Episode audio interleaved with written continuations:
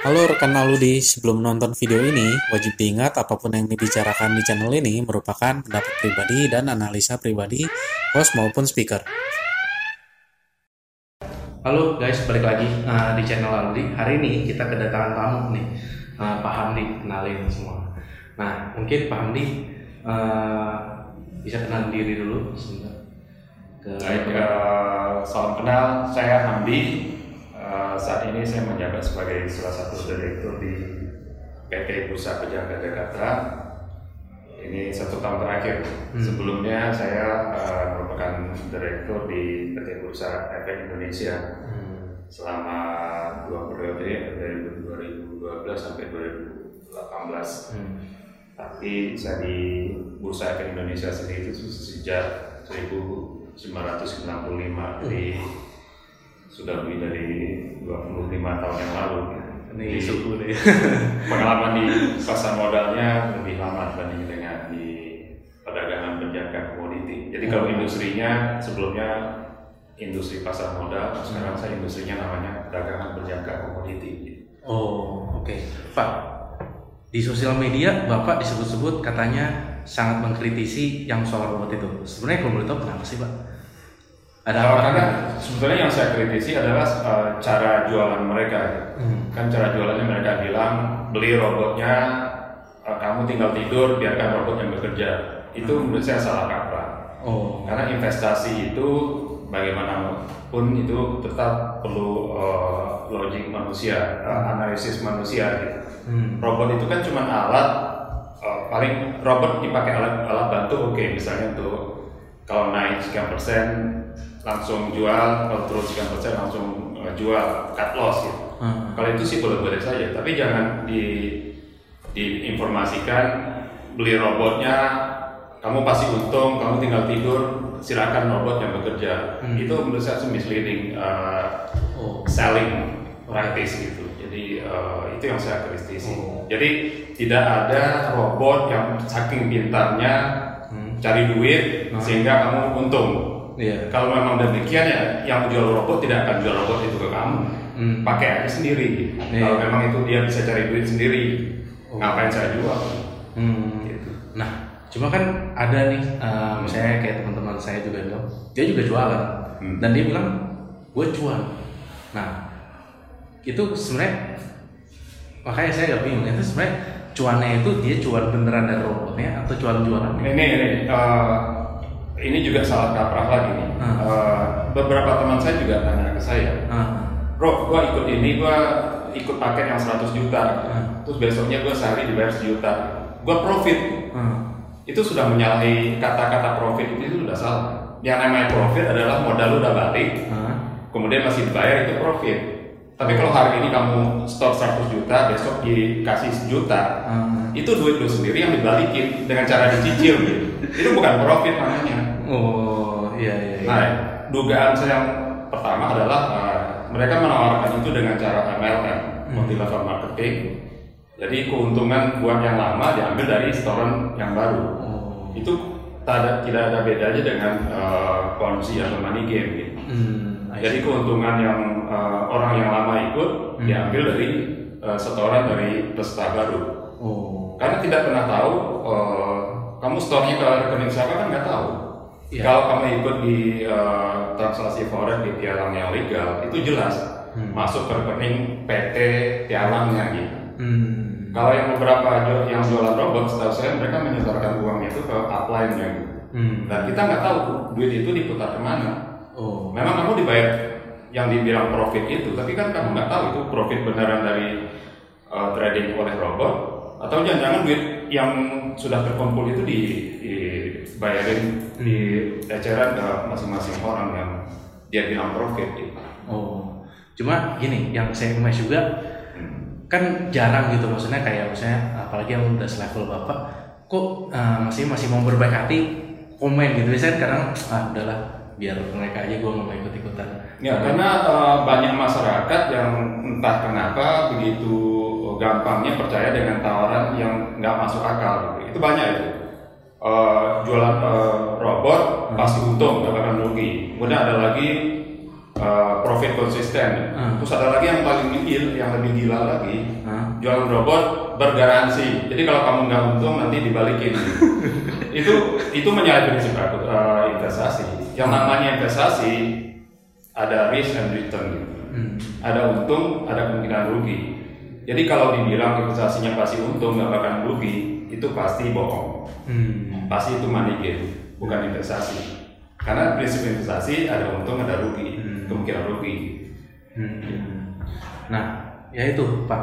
Ya, Kadang-kadang kan kadang-kadang ada eh, orang lebih baik tidak mau berkomentar kan. Hmm. Nah, yang saya kagum dari Bapak itu adalah Bapak mau gitu, maksudnya memberitahu ke masyarakat. Itu maksudnya ada eh, panggilan atau emang pengen lagi berbaik hati aja? Maksudnya Karena uh, memang dari dulu waktu saya masih di Bursa Efek Indonesia, tugasnya memang salah satu tugas adalah memberi edukasi ke Oh. masyarakat, sosialisasi, edukasi, Hmm. bagaimana uh, cara berinvestasi yang sehat, Hmm. gimana supaya nggak tertipu dengan investasi-investasi yang uh, tidak jelas. Hmm. Jadi itu memang panggilan ini sih panggilan sosial saja untuk untuk memberitahu masyarakat biar tidak tidak kejebak di Hmm. investasi bodong. gitu. Oke, nah sekarang itu juga ada yang paling baru kalau nggak salah tuh Royal Q, udah pernah dengar belum? Apa tuh? Dia nawarin, tapi kali ini pakai BNB Bitcoin. Hmm. Nah itu sama juga, Hmm. sistemnya kayak MLM. Nah dari sudut pandang bapak, itu kira-kira gimana sih maksudnya? Apakah ini cuma kayak ponzi scheme juga atau gimana? Saya nggak tahu perlu suka kamu jelasin dulu apa? kira- Jadi dia tuh nawarin mekanismenya eh, gimana? sama robot juga, cuma cryptocurrency. Hmm. Terus katanya pasti cuan. Hmm. Terus tapi lu disuruh bikin account BNB sendiri. Hmm. Nah, lu top main di account BNB lu sendiri. Hmm. Nanti robot mereka nge-generate untungnya ke account BNB-nya. Hmm. Ya sekali lagi-lagi sih sama aja ya. Kalau mereka jualannya pasti untung, itu saya nggak percaya. Gitu. Hmm. Itu pasti eh, kemungkinan itu tadi duit lu diputerin, memang mungkin benar diputerin ke mana, untung bagi satu persen baru gitu. Yang lain buat mereka gitu. Hmm. Nah, yang kedua kemungkinannya ya duit yang dikumpulin orang banyak dibagiin ke beberapa orang eh, sekian persen gitu. Hmm. I see, see. Memang kadang-kadang good to be true itu memang udah itu ya. Ya kalau tuh ah, kan ada ada pepatah, if it is too good to be true, it is. gitu. Hmm. Jadi kalau sesuatu itu menurut kamu too good to be true, sebenarnya emang too good to be true. gitu. Gak ada, nggak ada yang namanya pasti untung tuh nggak ada. Gitu. Hmm. Banyak tuh yang yang yang lapor saya itu di beberapa komunitas Hmm. investasi. Waktu saya bikin quote yang itu yang kamu tadi bilang itu, Hmm. itu banyak yang lapor di eh, di komunitas itu. Iya, gue hilang 100 juta, gue hilang sekian puluh juta. Gila ya. Iya itu. Ya. Cuma yang itu yang kadang-kadang gue bingung maksudnya, Hmm. nih gue lu nggak. Nah, orang tuh apa karena emang kita lagi zamannya banyak ketidakpastian jadinya desperate mencoba seperti itu atau emang dari dulu udah seperti itu? Menurut bapak, bapak gimana? Menurut saya sih eh, orang kita itu pengen kaya instan gitu. Oh, Sudah pengen kaya, ya, karena pengen kaya instan, semua logiknya nggak jalan gitu. oh, Bahkan banyak kasus dari dari dulu sampai sekarang banyak kasus apa dari yang namanya koperasi lah, kemudian eh, asuransi lah. hmm. Dan mereka cenderung mencari return tinggi secepat-cepatnya. Kadang-kadang menyampaikan aspek risikonya gitu. Jadi itu kuncinya itu karena pengen eh, kaya instan. gitu. oh, dan market itu kayaknya akan selalu ada ya sampai kapan? Mungkin karena mereka tahu masyarakat Indonesia eh, gampang dengan jualan begitu. Kamu lihat aja kalau buka Instagram yang muncul duluan pasti eh, itulah tawaran-tawaran robot lah, kemudian eh, paket investasi sudah ada jelas paketnya kalau ikut 500 dolar dapatnya sekian, kalau ikut 1000 dolar dapat sekian. Hmm. Itu bukan investasi menurut saya. Oh, terus yang kadang-kadang suka pamer porto di forex itu gimana tuh? Maksudnya, oh gua untuk hari ini satu persen, berapa persen? Nah itu menurut saya itu, eh, ini ya kan pom pom ya. Oh, porto. Iya. Emang Dia, dia kalau dia kalau rugi kan nggak akan nggak akan pasang di situ. Memang kalau Iya. dia untung aja yang dia, dia Oh. Jadi untuk biar menarik orang untuk masuk juga gitu. Gue baru tahu ada pom pom di forex. Itu Di, di semua di semua industri pasti ada pom pom kan. Hmm. Di semua investasi pasti ada pom. Hmm. Kalau kalau bilang kalau kripto nggak ada pom pomnya. oh ada. Ya kan? Itu orang top dunia pom pomnya. Dia ngomong hari ini apa, Hmm. Bitcoin turun. Hmm. Besok ngomong apa lagi, Bitcoin naik.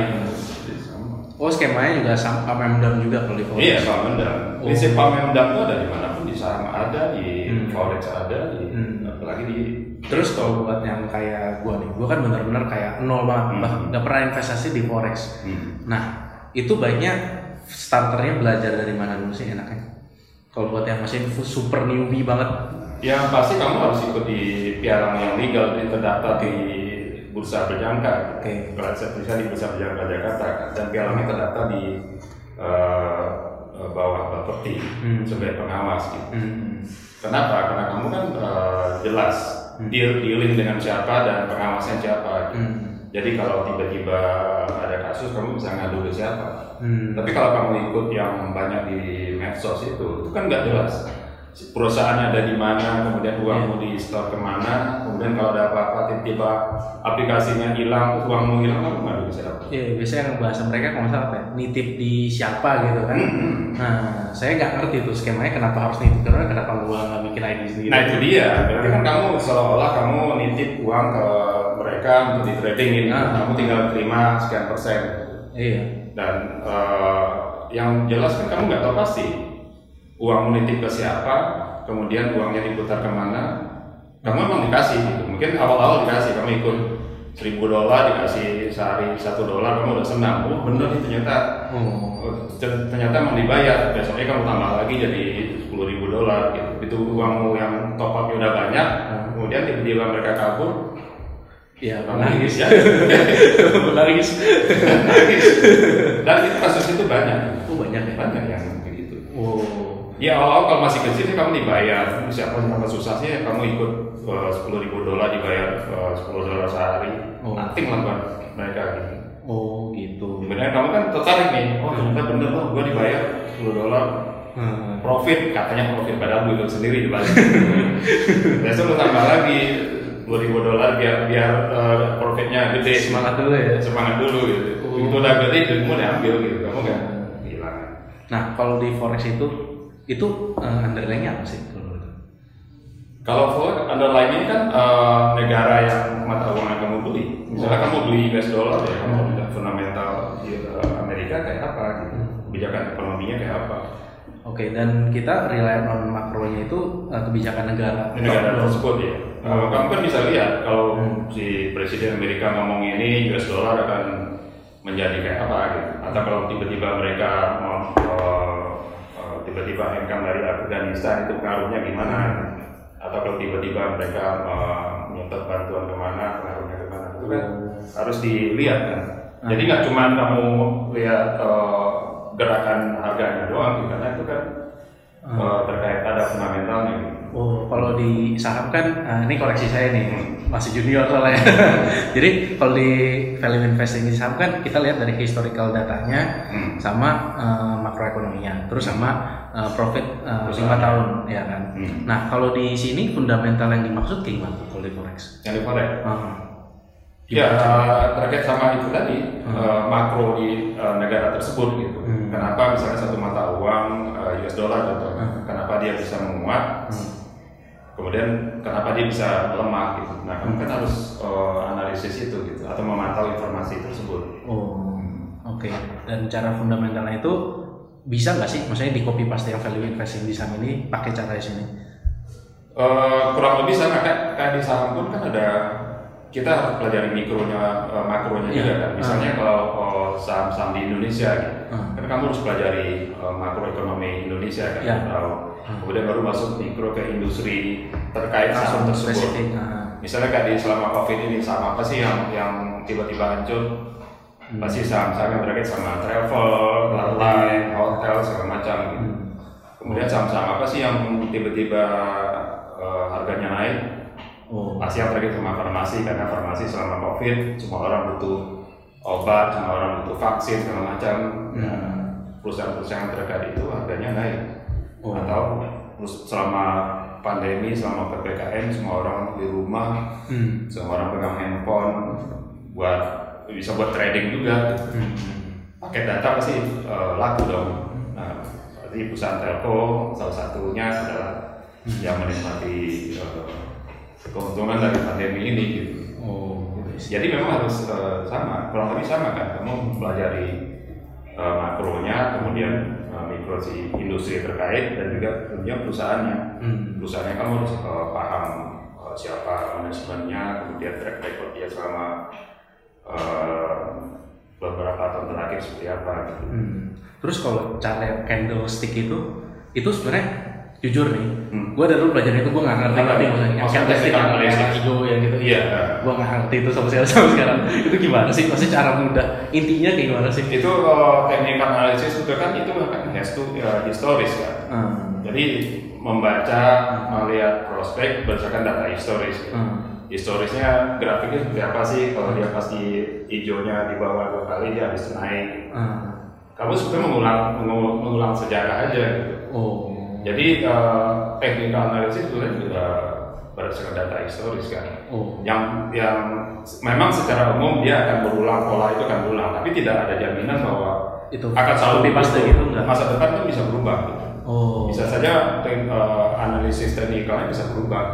Oh. Kalau ada satu eh, perubahan kebijakan di perusahaan itu. Hmm, soalnya kan kadang-kadang ada yang parabolik lah, ada yang apa lah. Itu kan Ini sebetulnya gabungan beberapa teknik kan ada parabolik, kemudian ada yang pakai eh, candle semacam. Itu Hmm. dia gabung-gabung nanti sehingga kamu nanti bisa menyimpulkan oh ini arahnya mau naik atau arahnya mau turun. Iya, iya, iya. Tapi itu alat lagi-lagi itu alat bantu yang tidak ada jaminan bahwa dia akan selalu eh, sesuai dengan masa yang lalu. I see, I see. Tapi itu perlu untuk untuk me- melihat kapan kamu harus masuk. Gitu. Hmm. Jangan kamu masuk pas di harganya, pas di Ya, udah resisten kamu beli. kamu tinggal tunggu turunnya gitu. Oh. Itu itu itu eh, alat untuk membantu kapan. Terus kalau yang dari volume transaksi itu sebenarnya valid nggak sih cara kayak gitu? Volume transaksi. Hmm.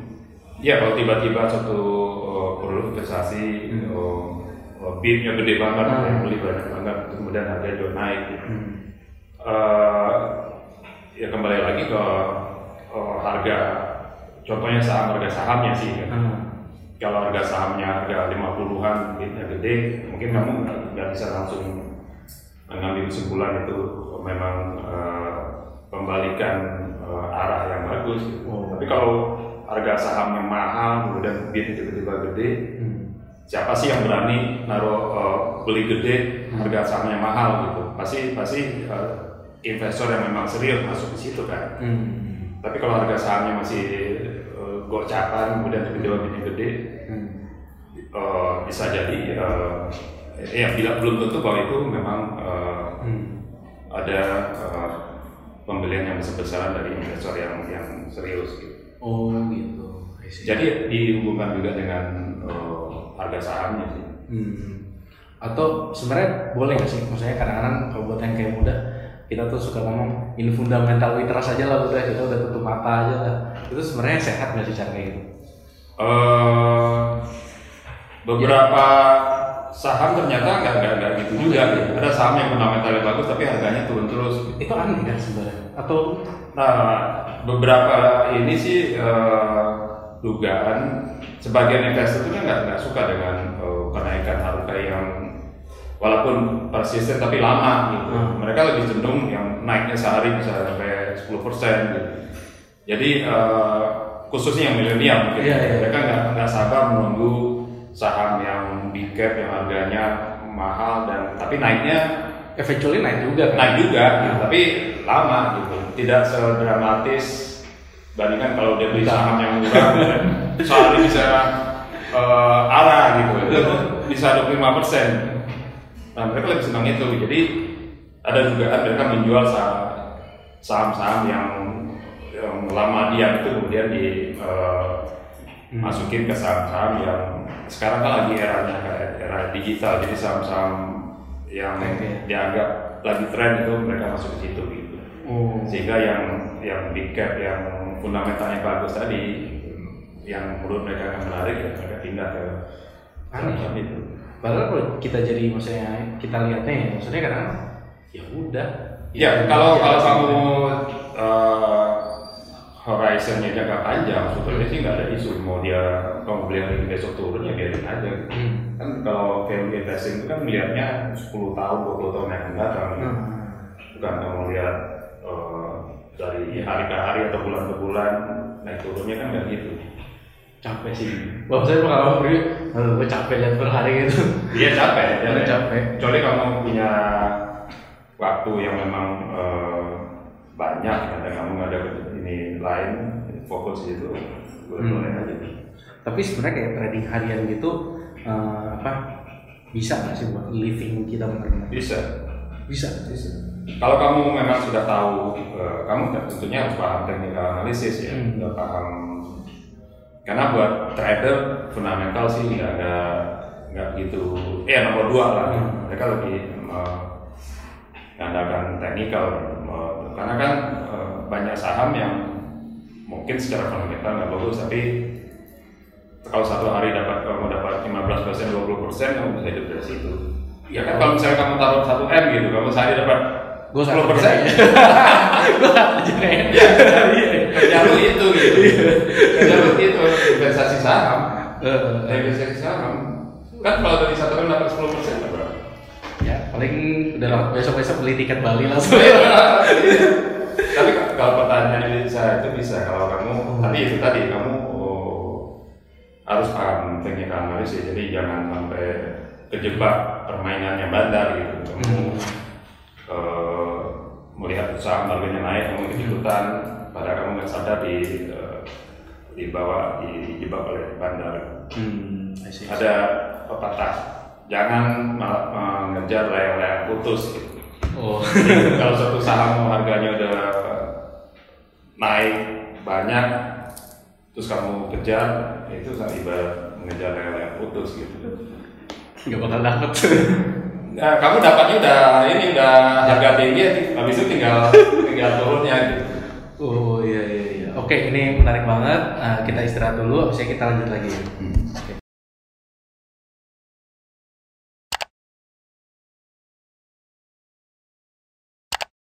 Oke, kita lanjut lagi. Nah, eh, tadi kan itu memang unik ya kayak gitu. Nah, sekarang kripto nih, masa depan di Indo gimana sih kalau buat kripto? Eh, kebetulan saya kan dari bursa berjangka Jakarta Ah, saat sekarang eh, kami sedang menyiapkan pendirian bursa kripto di Indonesia. Mungkin satu-satunya bursa kripto karena di dunia lain nggak ada. Di luar negeri nggak ada bursanya. Hmm. Yang ada itu adalah eh, exchanger atau pedagangnya. Hmm.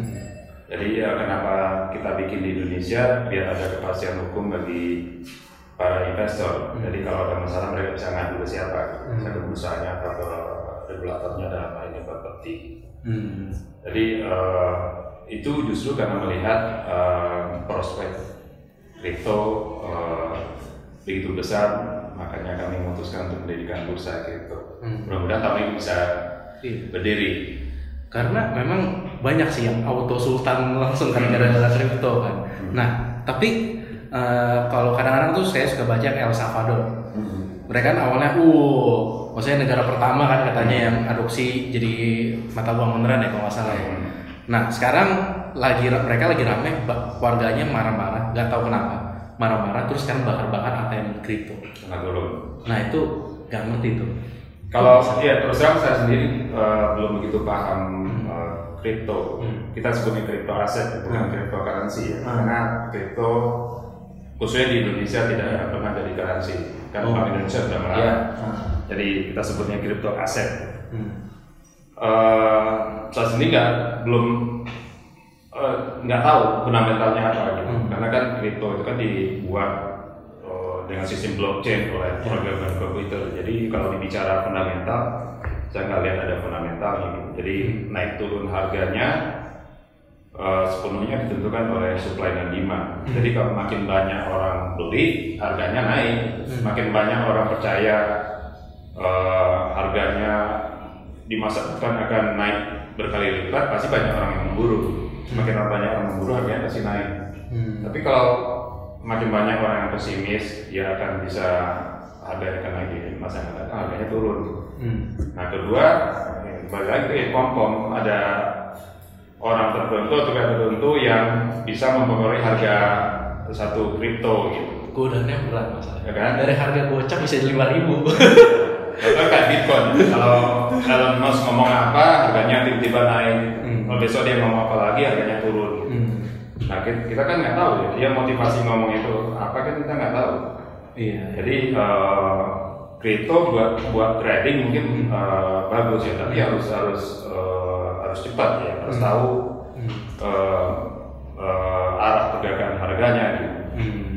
Karena lagi-lagi karena fundamentalnya eh, saya belum bisa lihat fundamentalnya di mana. Oh, tapi yang saya kagumnya adalah kadang-kadang tuh bukan kadang-kadang, saya kaget maksudnya eh, gercep sekali tumben maksudnya langsung mau bikin bursa kripto gitu. Itu pertimbangannya gimana? Karena ada dari eh, data yang kami lihat ya, Hmm. khususnya kayak kamu kamu ini, Oh, iya, iya. milenial ini, banyak yang eh, karena mungkin karena adrenalinnya masih masih kuat ya, jadi mereka cenderung eh, lari ke investasi yang yang yang ini yang yang yang penuh keberanian, contohnya ke forex kemudian ke kripto, gitu. karena itu yang yang eh, Kilat soalnya. yang tantangannya besar gitu. itu yang menarik buat para para milenial Hmm. jadi eh, itu pertumbuhan eh, investor di kripto itu cepat sekali loh sekarang mungkin sekitar satu tiga empat juta ya. Iya. sempat menyalip investor yang di pasar modal dalam waktu cuma berapa eh, tahun gitu. Hmm. Karena itu tadi banyak eh, milenial yang lari ke sana. Karena menurut mereka kalau contoh investasi saham yang kenaikannya lama oh, nggak menarik nih. Mendingan kripto yang dalam satu hari bisa boost. Dari kayak sekian ribu naik ke sampai ke sekian ribu. Hmm, cuma yang mungkin mungkin karena ini tahun ini sih memang bullish sih Hmm. kalau di kripto kripto. Cuma kan eh, ini tuh balik lagi tuh kayak jam zamannya 2017 kalau nggak salah Hmm. atau enggak 2013 kalau 2007 deh Hmm. dibanting tuh harganya Hmm. dari 300 juta BTC Hmm. ke gocap. Hmm. Oh. Bubar kalau jalan langsung. dalam sekian waktu waktu langsung hilang gitu.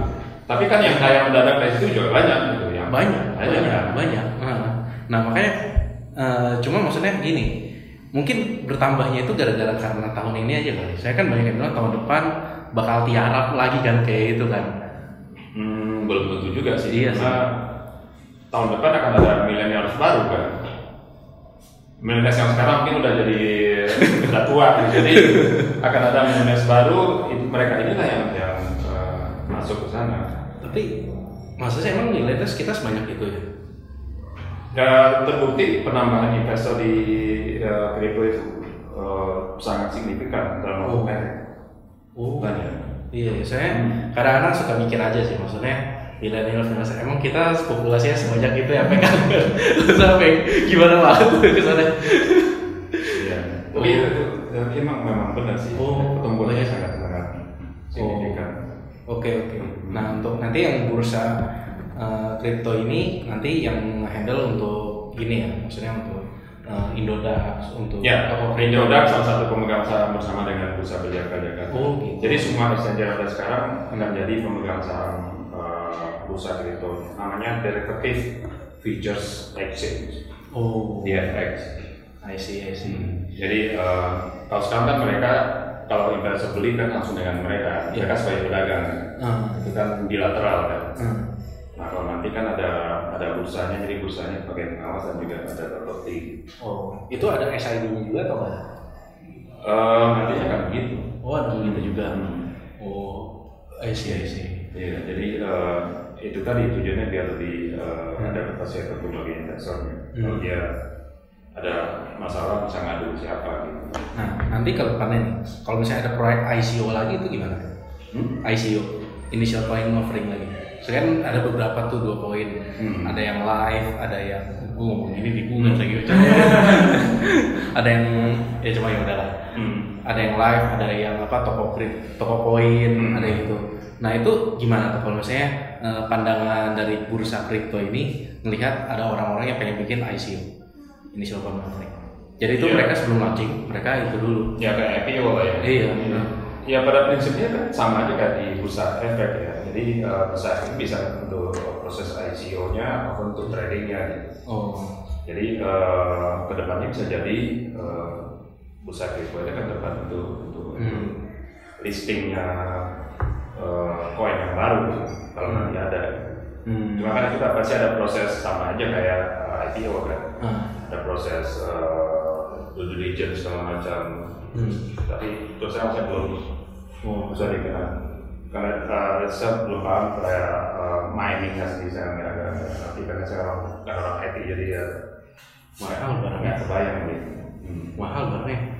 Kayak VG satu rig gini harganya 200 juta. Nah, itu dia. Terus- kan kalau kamu untung satu kan kan Enggak, dia ngeklaim orang jualan bilang ngeklaim pokoknya lu bisa dapat misalnya 12 juta per bulan. hmm, dari 200 juta tadi. Nah, misalnya eh, 200 juta beli mesin triknya buat mining.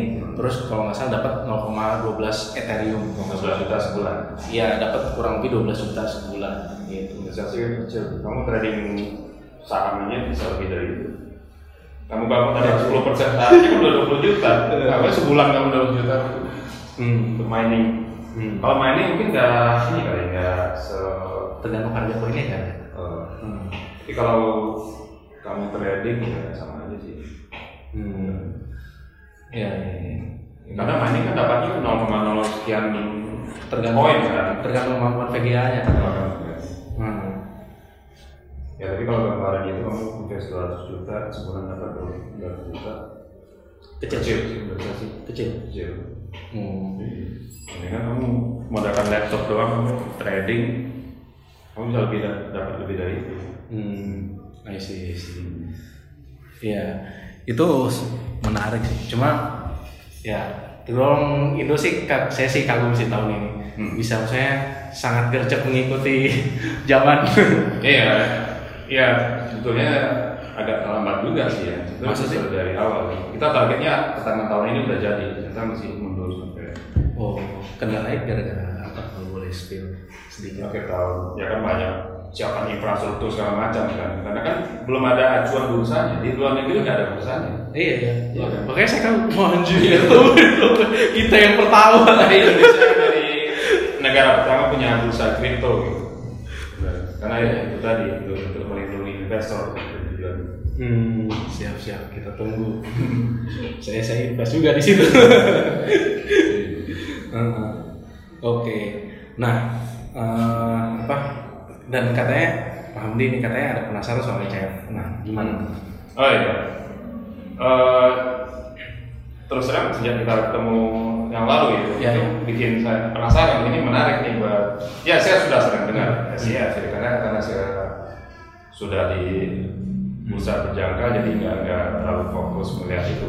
Hmm. Tapi saya sudah baca Hmm. bahan-bahan yang kamu kasih minggu lalu itu, minggu yang lalu ya.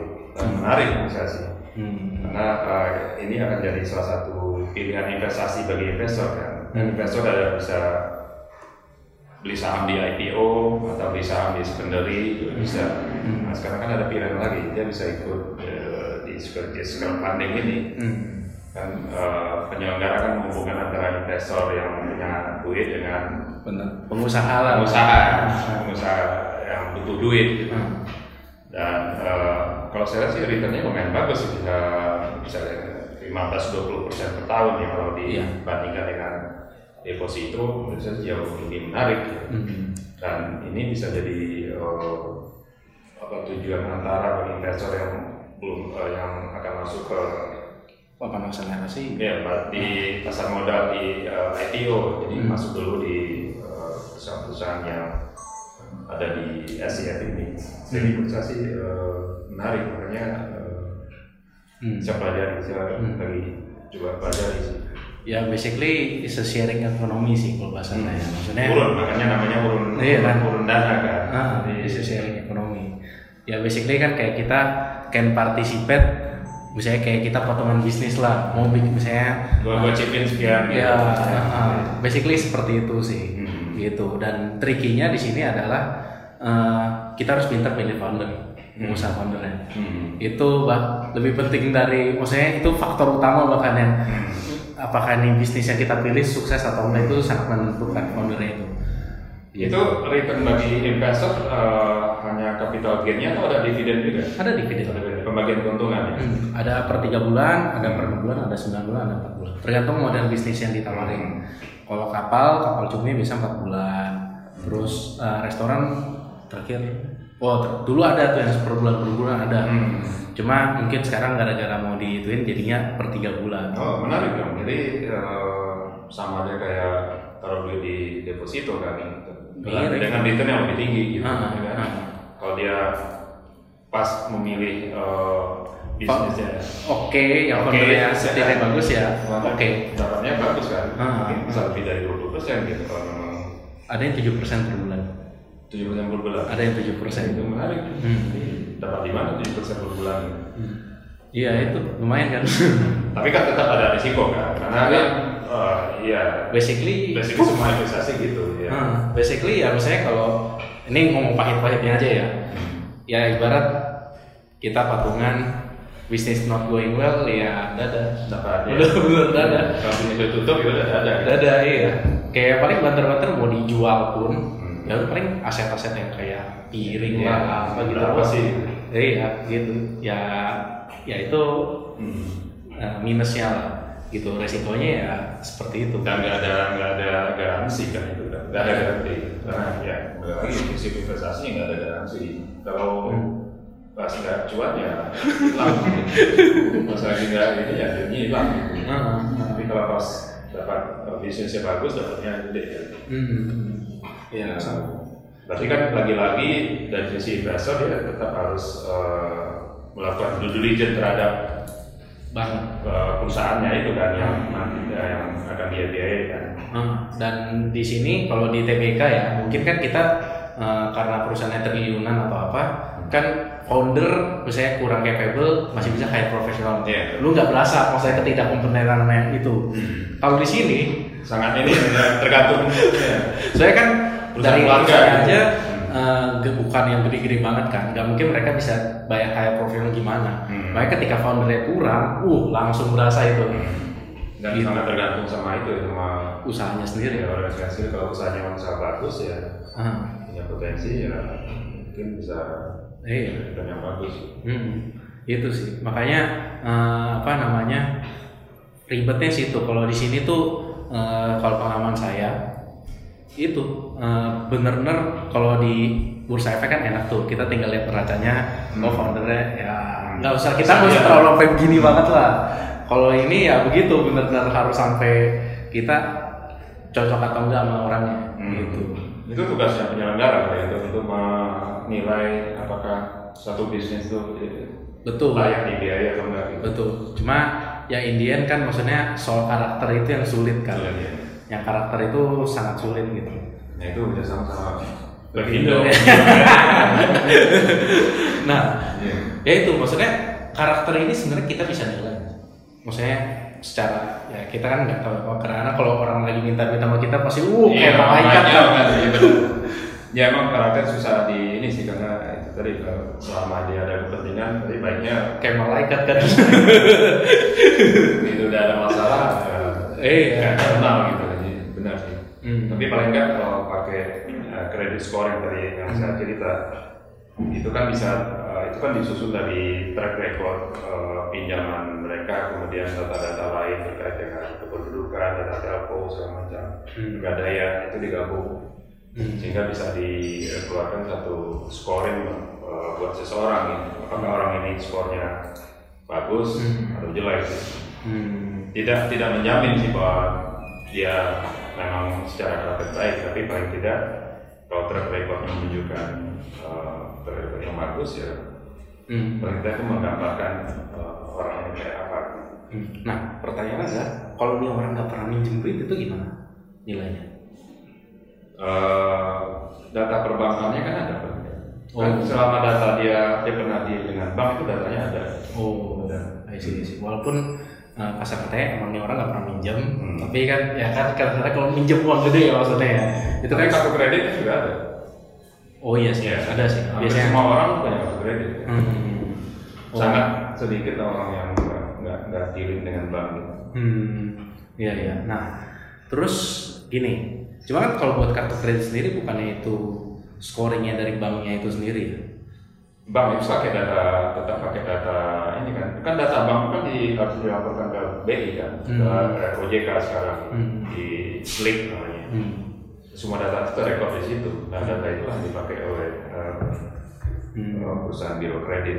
Hmm. Ditambah dengan data-data lain, data pegadaian, data Oh, oh di memang itu terlink semua ya berarti. Iya, ya? iya. Nah saya kan kita tuh lagi bikin eh, apa namanya blacklist penerbit. Hmm. Jadi dari misalnya kalau amit-amitnya sudah kenapa-napa dan nih orang emang nggak kooperatif, Hmm. nah itu kita mau blacklistin Hmm. foldernya. Hmm. Nah itu kira-kira data itu bisa kita submit ke mana ya enaknya?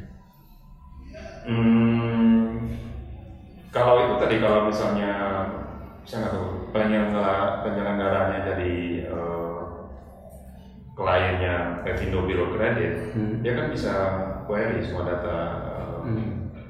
Orang siapa pun dia bisa Hmm. ambil datanya. Enggak, misalnya kalau yang udah kejadian Hmm. gitu, udah kejadian nih misalnya udah listing nih, ya kan. Nah, itu dia berulang. Hmm. Amit-amit ya, amit-amit berulang. Nah, dan penyelenggara juga nggak bisa atur dan yang udah sebel nih sama nih Hmm. orang. Wah, ini orang nggak bisa diatur surat peringatan juga nggak mau dengar. Hmm. Nah, kita mau blacklist orang tersebut, Hmm. gitu, Hmm. supaya nih orang konsepnya kita nggak bisa akses SCF lagi. Berarti itu harus dari asosiasi sih. Ah. Kriteria untuk blacklist orang itu nanti asosiasi, asosiasi yang harus eh, Hmm. tentukan. Hmm. Nah, diri kita sih sudah mulai merumuskan untuk hal itu. Hmm. Nah, cuma kan maksudnya nggak tahu kan kalau saya tiba-tiba dia ke hijrah ke industri lain kan langsung um, Hilang data. langsung hilang. Hmm. Nah, supaya kita mengintegrasikan buat jasa keuangan kompak semua itu kira-kira bisa nggak ya maksudnya buat satu orang itu? Hmm, harus melalui otoritas gitu ya. Hmm. Misalnya kan, kan ya, SIA tetap diatur oleh OJK kan. Ya, asmo. Iya. Nah, oh. Nanti tidak oleh OJK-nya gitu. Oh. Misalnya seorang itu dianggap sudah blacklist di industri SIF, Hmm. bisa jadi juga bisa bisa ke industri yang lain kan OJK membawahi banyak industri kan, ada Hmm. pasar modal, ada perbankan, non bank, Hmm. asuransi segala macam. Ya. Harusnya sih bisa. Hmm. Ya, kurang lebih sih eh, berarti udah udah di right track. Saya di kita tuh admin sekarang udah ada OJK-nya juga admin di website asosiasi. Oh, ya. Jadi ya itulah maksudnya itu bentuk keterbukaan kami ke Hmm. ya semua gitu. Hmm. Gitu. Dan buat jaga industri juga sih. Ya. Hmm. Jadi eh, sekarang sudah ada berapa penyelenggara? Kalau di data 41. Pak satu, Cuma kalau di maksudnya bener-bener data mentahnya yang lagi daftar 57. Lima tujuh. Yang sudah punya izin OJK ada berapa? 7. Tujuh. 7. Oh, itu yang sudah jalan ya. Ya, yang udah jalan yang masing-masing juga jualannya beda sih. Hmm. Ada yang F&B, ada yang properti, ada yang nanti ada yang startup sih yang paling seru. Masing-masing perusahaan investornya ada berapa biasanya? Ada yang ada yang ribuan, ada yang puluhan ribu gitu. Oh, iya. Cuma ya rata-rata sih tiap kali satu uh, penerbit, satu emiten itu 300 sampai 500 lah. Yang Oh iya, itu bukti kepemilikan investornya apa? Itu sih SID juga. SID. Nah, Enggak itu bentuknya saham atau Saham. Saham. Saham. Hmm. Nah, dari SID. Iya, dikasih SID. Cuma ya itu, nah masih ada lag data sih. Maklum lah, eh, tahun pertama. Maklum lah. Oke. Nah, Masih masih bisa sih ya, harusnya itu jadi salah satu pilihan investasi yang menarik ya. Hmm. Apalagi kalau ada tadi pembagian keuntungan setiap tiga bulan. oke sebenarnya. Kalau di saham yang listing kan dividen sekali setahun. Itu pun kalau ada bagi dividen, Iya. ya kan? Kalau itu kan bisa dibayar tiga bulan sekali, menurut saya sih menarik bagi investor. Hmm. Cuma ya itu resikonya ya real sektor. Iya, ada sektor dan reportingnya eh, sejauh mana ini ya Iya. kebenaran laporannya gitu. Yusofannya lah. Yusofannya Iya. biasa ya kadang-kadang ada yang harga lampu dipertanyakan kan. Hmm. Loh, dia mereka report 100 juta. Ya ada yang loh ini persen gue beli 25 juta dekat rumah gue ya kayak Oh. gitu lah.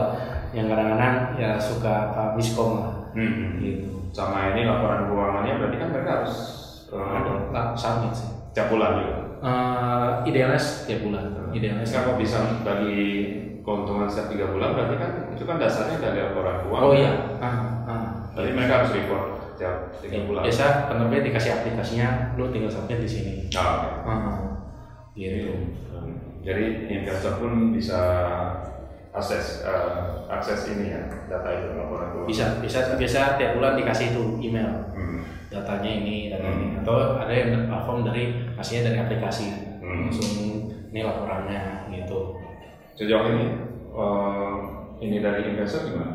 Eh, Eh, kendalanya ya Enggak kan eh, pendapat eh, ini mereka terhadap terhadap investasi mereka di SIF apakah sesuai dengan harapan? Ada yang enggak nih? Ya ada. Nah, ya saya nggak mau jual mimpi lah. gue nggak mau S3 marketing lah. gue mau S3 marketing lah. Maksudnya. Ya memang ada yang boncos Ah, ada. pasti sama aja sih kayak beli saham juga. Kamu bisa untung bisa untung sama aja. Nah, iya. Ya maksudnya ya mortality rate-nya ya namanya. Apalagi yang pas waktu PPKM kan. Hmm. ya FMI ya tiarap. Iya. Iyalah. Jadi mortality rate berapa persen jadi? Ya. Bisa 50 persen? Tapi ya. Kalau PPKM PSBB ya berasa lah. Berasa banget lah. Langsung Iya. berasa banget lah. Saya kan ya ibarat kayak toko lu bener tutup ya udah nggak bisa sa- apa apa apa Nah, Iya. kayak kasar katanya gini kita peternakan ayam ayam lu tiba-tiba penyakit mati semua. Iya udah. Ya udah. Nggak ada recovery-nya lagi ya? Nggak ada. Udah sesedih itu. Oh. gitu. Jadi ya kadang-kadang eh, apa suka ada yang belum bisa menerima kenyataan. Hmm. cuma ya mungkin kita perlu belajar juga nih dari senior gimana gitu maksudnya? Nggak ada kesempatan buat kayak di saham kan ada like isu jadi kalau dia butuh untuk pengembang lagi dia ada isu lagi nambah lagi soalnya trik ya bro oke. Daripada dia tiba-tiba tutup mending dikasih modal baru supaya dia bisa tricky partnya siapa yang masih mau ngasih duit lagi? Ya, percaya. Iya tricky partnya itu. Oke. tricky partnya itu. Karena kan bisa jadi dia memang uh, punya kemampuan tapi kondisi nggak bagus mungkin dia bisa iya beralih bisnis boleh kan nggak uh, pakai entity yang sama dengan PT yang sama hmm. in theoretical boleh teorinya boleh Hmm. Cuma- Cuma bisa aja dia tiba-tiba F&B jadi lagi tiarap, dia punya ide baru, belok kan. Hmm. sebenarnya ya in teori bisa cuma tergantung sebenarnya gini tergantung attitude Hmm. Iya. kalau attitude-nya orang yang nggak mau lapor terus berantem sama investor Oh. Ya dia mau rat issue pun juga orang udah keburu males sama dia nah, Itu gitu. udah hilang banyak yang udah lah segitu aja bilang. iya kan nah orang gue mau rat issue dengar siapa siapa ini ya Nah. udah males lah gitu sih Oke. Itu. Lagi ke ini ya, karakter ini ya. ah, ah. Hmm, gitu. Oke. Ini waktunya udah habis lagi cepet juga. Nah, oke.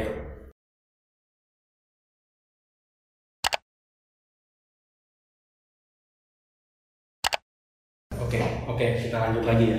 Nah, ya kurang lebih sih kayak gitu sih. Jadi ya kalau kita mau datang ya boleh, yang itu boleh. Cuma ya, ya kadang-kadang yang membuat ini khususnya buat teman-teman di sini ya, ya jangan barbar juga lah. Maksudnya datang juga yang manusiawi juga.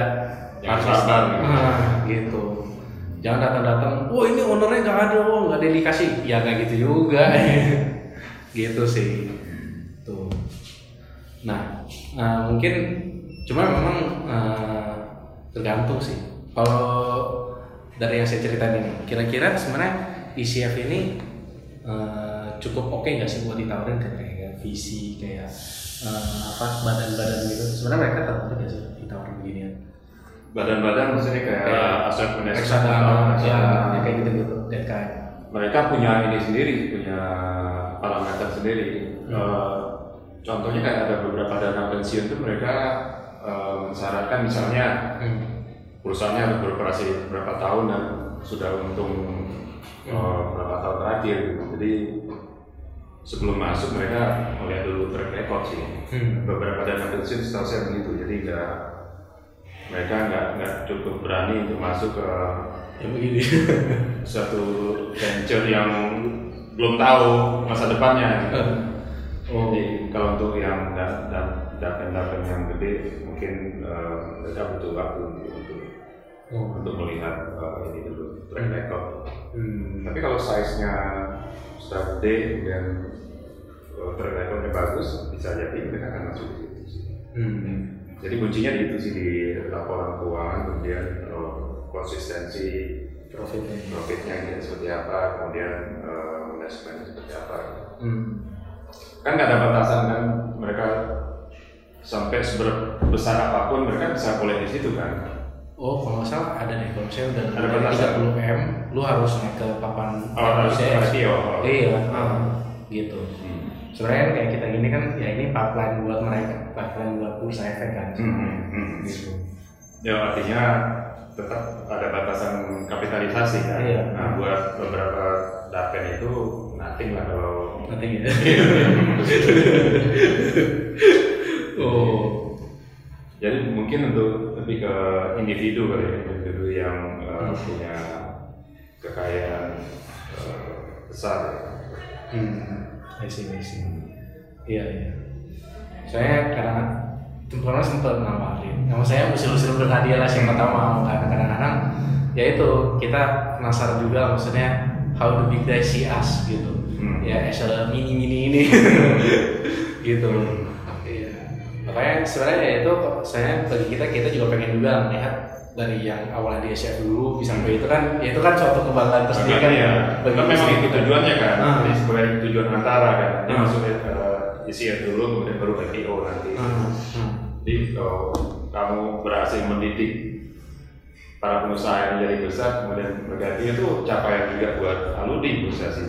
Iya, maksudnya ya kita sebenarnya uh, iya, jadi anak didikmu berhasil lulus gitu jadi jadi gede gitu. Eh, walaupun memang uh, directly nggak gimana gimana banget sih, cuman kayak senang aja lihat Iya. Ya paling paling enggak masuk papan pengembangan udah bagus kan, Hmm. udah naik udah naik kelas gitu. Hmm. Iya. Hmm, hmm. gitu. Nah, eh, ya berarti kita tadi udah bahas kripto, udah bahas forex sama SEO. Hmm. Nah, dari Pak Hamdi sendiri nih, terakhir, kan saya ada lihat-lihat juga Instagram Pak Hamdi. Hmm. Yang saya tahu Pak Hamdi umurnya berapa sih? Kalau boleh? Tebak. lima lima. Thank you. Karena gini, bukannya gimana? Eh, Fit loh, masih bisa pull up, masih bisa dipping. itu masih masih baru menuju full up ya. Oh. masih masih perlu latihan Eh. lagi karena ternyata berat full up. Hmm, cuma ya emes gitu. Uh, anjir. Ini masih mantap gitu. Gue tua juga pengen kayak gitu. Januari nanti saya 60. Hah? Januari depan 60. Seriusan? Eh, Saya kira ya early 50 sih. Kirain ya. 60 kan. Januari persis Januari. Tanggal 1 Januari saya 60. Oh. Satu Januari nunggu. Iya. Makanya target saya bisa saya dengan Bisa, bisa. Nanti ya kita latihan bareng boleh.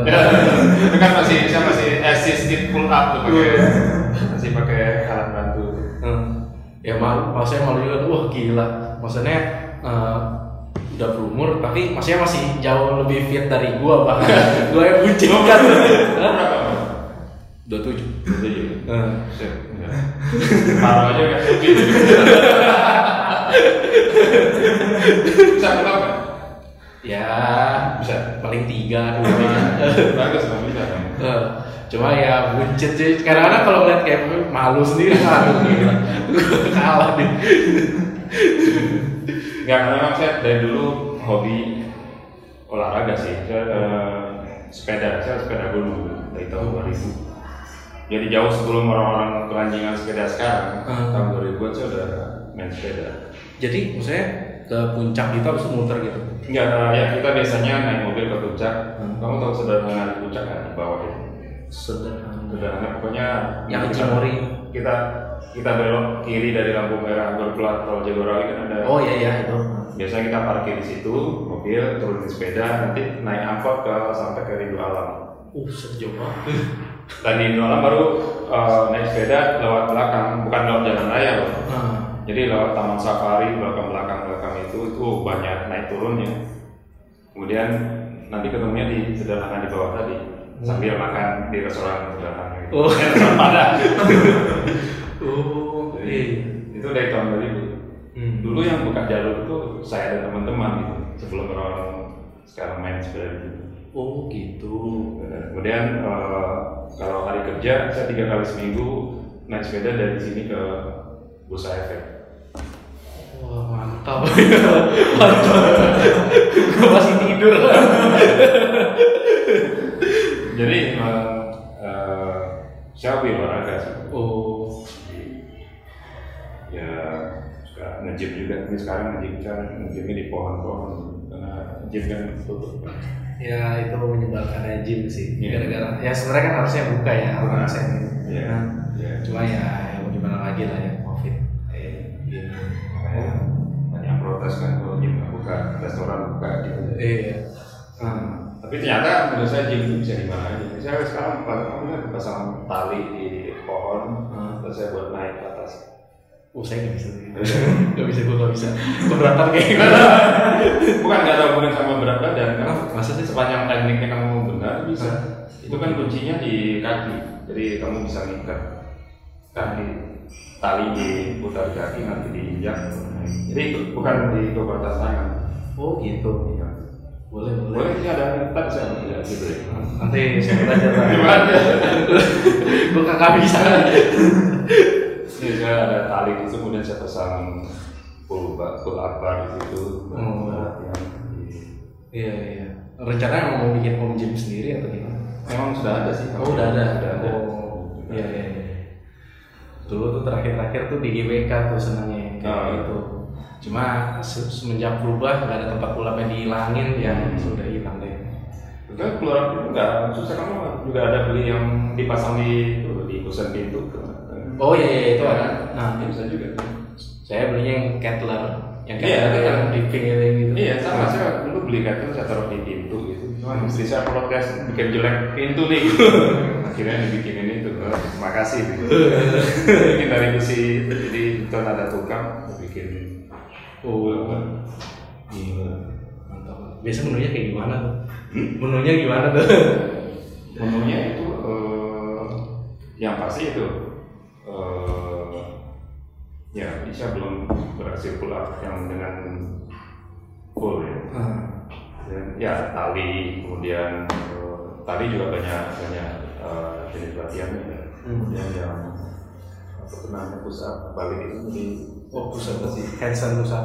ya yang satu Wah, itu, su- nah, itu harus sering di dinding sih kan. hmm, ya, yang-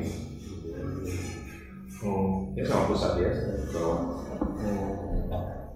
Terus sama yang saya lihat kalau nggak salah itu yang apa?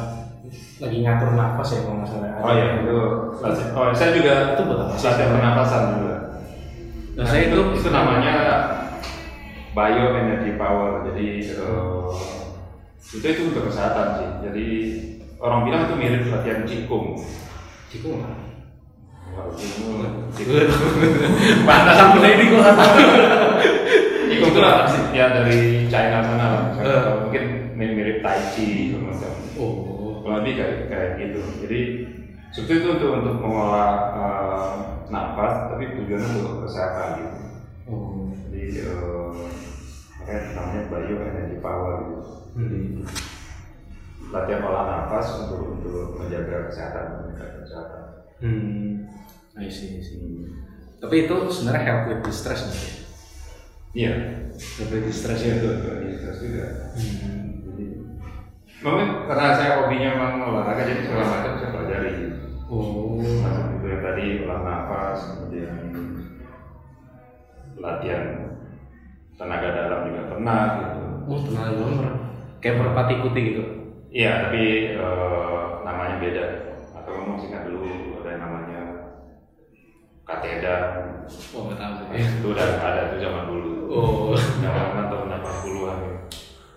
Jadi dulu latihannya ini jadi lebih ke apa? Ke, Iya, fragmen. ya, Kayak Brazilian gitu. Ya jadi dulu saya ini diinjak orang nggak apa-apa gitu atau dipukul pakai besi pun nggak apa-apa. Dulu waktu masih latihan. Kayak debus gitu. Iya. Tapi bukan ta- tajam besi. Iya. Ini kan besi. Besi apa besi linggis gitu kan. Iya. Apa-apa. Sekarang nggak bisa. Lagi tapi. itu kan latihan uh, olah nafas itu. Oh gitu. Mes ya kadang-kadang menurut saya uh, kayak latihan-latihan itu kayak percaya gak percaya. Saya jujur sama sekali sih kayak percaya gak percaya gitu nggak itu kan nggak ada hubungannya sama uh, insting itu lebih mengolah ini mengolah emang sains gitu. saya mengolah otot kan latihan otot latihan pernapasan otot jadi nggak ada hubungan sama ya, jangan kamu bayangkan debus saya nggak ini nggak saya ini lebih, lebih ini saya oh karena kan olah nafas kemudian uh, dia melatih otot perut gitu. Hmm. Mungkin itu juga yang uh, kenapa saya jadi seperti ini sekarang karena hmm. latihannya kayak gitu. Oh. Oke okay, oke. Okay. Tapi memang dari dulu uh, udah cinta di dunia apa finance gitu emang udah bawaan bawaan atau emang ada satu momen yang bikin ah udahlah gue di finance emang gue suka gitu Uh, saya dulu memang juga uh, kuliahnya ekonomi ya. Hmm. Ekonomi uh, dari UI ke UI kemudian hmm. waktu dulu saya kerja di bank. Hmm. Kemudian setelah di bank 8 tahun tiba-tiba ini ada industri baru di uh, pasar modal itu kan tahun tahun 95-an. Hmm. Uh, itu pasar modal lagi lagi baru lagi ini lagi berkembang baru saya pindah ke modal hmm. nah, setelah sekian puluh tahun untuk selesai di bursa efek ini ada industri baru ini bursa berjangka gitu. hmm. nah, saya masuk ke bursa berjangka yang memang masih satu ini satu hmm. jenis industri hmm, isi, isi. nah ini yang kadang-kadang aku pengen suka ngebanding-bandingin nih. Angkatan kita kan sudah mulai kenal namanya passion passionan hmm. dulu ada gak sih Jawa ya paham deh oh, saya mikir ah gue gak sesuai passion nih gitu. Gitu sebenarnya nah, karena terkait kalau kita background pendidikan ya. Hmm. kalau dulu kan penting pekerjaan sesuai background pendidikan udah berarti passionnya di situ gitu. Oh nggak bahkan nggak ada mikir ya udah gue jalannya yang penting gue dapet duit gitu berarti gimana? ya karena memang itu karena dari kuliahnya sudah ini oh setelah lulus gue akan menjadi ini gitu hmm. sudah sudah di ada dalam bayangan sih tapi apakah itu passion atau enggak nggak tahu deh pokoknya hmm. gue kuliah ini saya akuntansi hmm. kalau lulus pasti kerjanya kalau nggak di kantor akuntan hmm. kerja di bank gitu mungkin kita kerja di bank hmm. karena kan kalau yang fenomena saya temuin nih ngobrol-ngobrol sama yang lebih muda lagi dari kita hmm. ya itu mereka kayak udah kuliah pun masih pas gue nggak tahu nih lulus gue mau ngapain hmm. gitu maksudnya kayak beda kita kalau kita kan kayak ada expected oh gue lulus paling gue sini kan hmm. nah itu sih kalau dari uh, mata Pak Hamdi lihat itu kenapa sih bisa menjadi? Uh, kalau menurut saya sih anak-anak sekarang udah banyak yang berkarir di bukan di bidangnya gitu. karena dia uh, dan cenderung lebih banyak ke ini ya, ke bisnis ya. Karena anak-anak sekarang nggak bukan tipe orang yang siap diam di kantor tiga tahun gitu. Saya, saya di bursa efek kan pernah jadi direktur SDM gitu. Hmm. Dari pengamatan saya memang uh, rata-rata ya mungkin saya yang angkatan kamu itu ya tiga tahun di satu kantor aja udah bosan gitu pasti nyari-nyari yang lain oh ini tadi gini-gini aja aku pindah deh jadi kuncinya itu tiga tahun pertama gitu hmm. Banyak kan yang golongan yang sekarang itu nggak nggak bertahan di tiga tahun pasti mereka iya makanya kadang-kadang gue suka mas misalnya kalau yang kayak angkatan Pak Hamdi misalnya sampai uh, lebih dari 10 tahun, hmm. tahun itu kayak kita kayak ya itu hebat aja gitu hmm. dan naik kan mungkin yeah. ya kalau misalnya yang gue bisa lihat dari angkatan gue sendiri ya hmm. ya mungkin kita some of us berpikir gue tiga tahun gini gini aja hmm. gitu maksudnya nggak naik gak apa gitu ya mungkin ada paradigma juga di angkatan saya gitu ya. Nah. dulu ya. Jadi hmm. kamu panasan buka aja jadi lagi kali oh ini gak apa nah, rasanya tadi dimati ya? Oh, iya. uh, saya tahun 2000 saya masuk bursa efek Jakarta tahun 95 dulu namanya masih bisa ke Jakarta tahun 95 kemudian tahun saya masuk sebagai kepala, kepala divisi. Ini udah mutar ke hampir semua divisi nih. Hmm. Beberapa kali coba mencalon menjadi divisi nggak kepilih gitu hmm. akhirnya 2010 saya keluar hmm. saya pindah ke BDS Speakers Securities okay. dari salah satu perusahaan sekuritas hmm. itu banyak teman-teman saya yang seangkatan saya menyayangkan lu ngapain keluar itu kan udah bagus posisinya udah jadi kadif Hmm. kayak ini lu keluar ngapain kan sayang Ya, secara iya pengalaman lu sayang gitu kan Hmm. hilang pengalaman memang waktu itu ya udah malah pindah ya dia nggak kenal lagi kan di perusahaan yang baru. Hmm. Eh, itu tadi paradigma orang-orang seangkatan saya itu. Hmm. sayang lu keluar itu pengalaman lu udah banyak. Nah kalau anak sekarang kan nggak pindah ya pindah aja. Kalau mereka udah nggak suka satu kerjaan mereka pindah nggak peduli mau dapat kerjaan lagi atau enggak soal kedua gitu. kalau saya waktu itu keluar itu banyak orang menyesalkan gitu. Ngapain keluar lu pengalaman lu udah bagus jadi kadif di hampir semua divisi kok keluar gitu saya Hmm. tapi ternyata keputusan saya benar saya keluar itu maksudnya buat sekolah dulu di, di sebagai pelaku Oh. kan kalau di bursa kan kita ada regulator ini ya yang ngatur kan Hmm.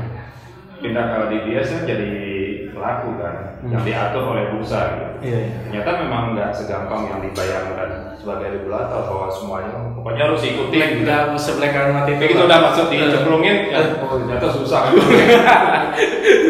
nah ternyata uh, habis dari situ saya dua tahun ikut pemilihan direksi bursa efek Hmm. terpilih. Oh. Jadi moral of the story-nya ternyata itu jalan yang yang mungkin sebagian orang itu nggak nggak lazim tapi saya lakukan dan itu ternyata benar. Saya memang sekolah beneran sehingga waktu balik bisa langsung terpilih jadi direksi. Oh, gitu.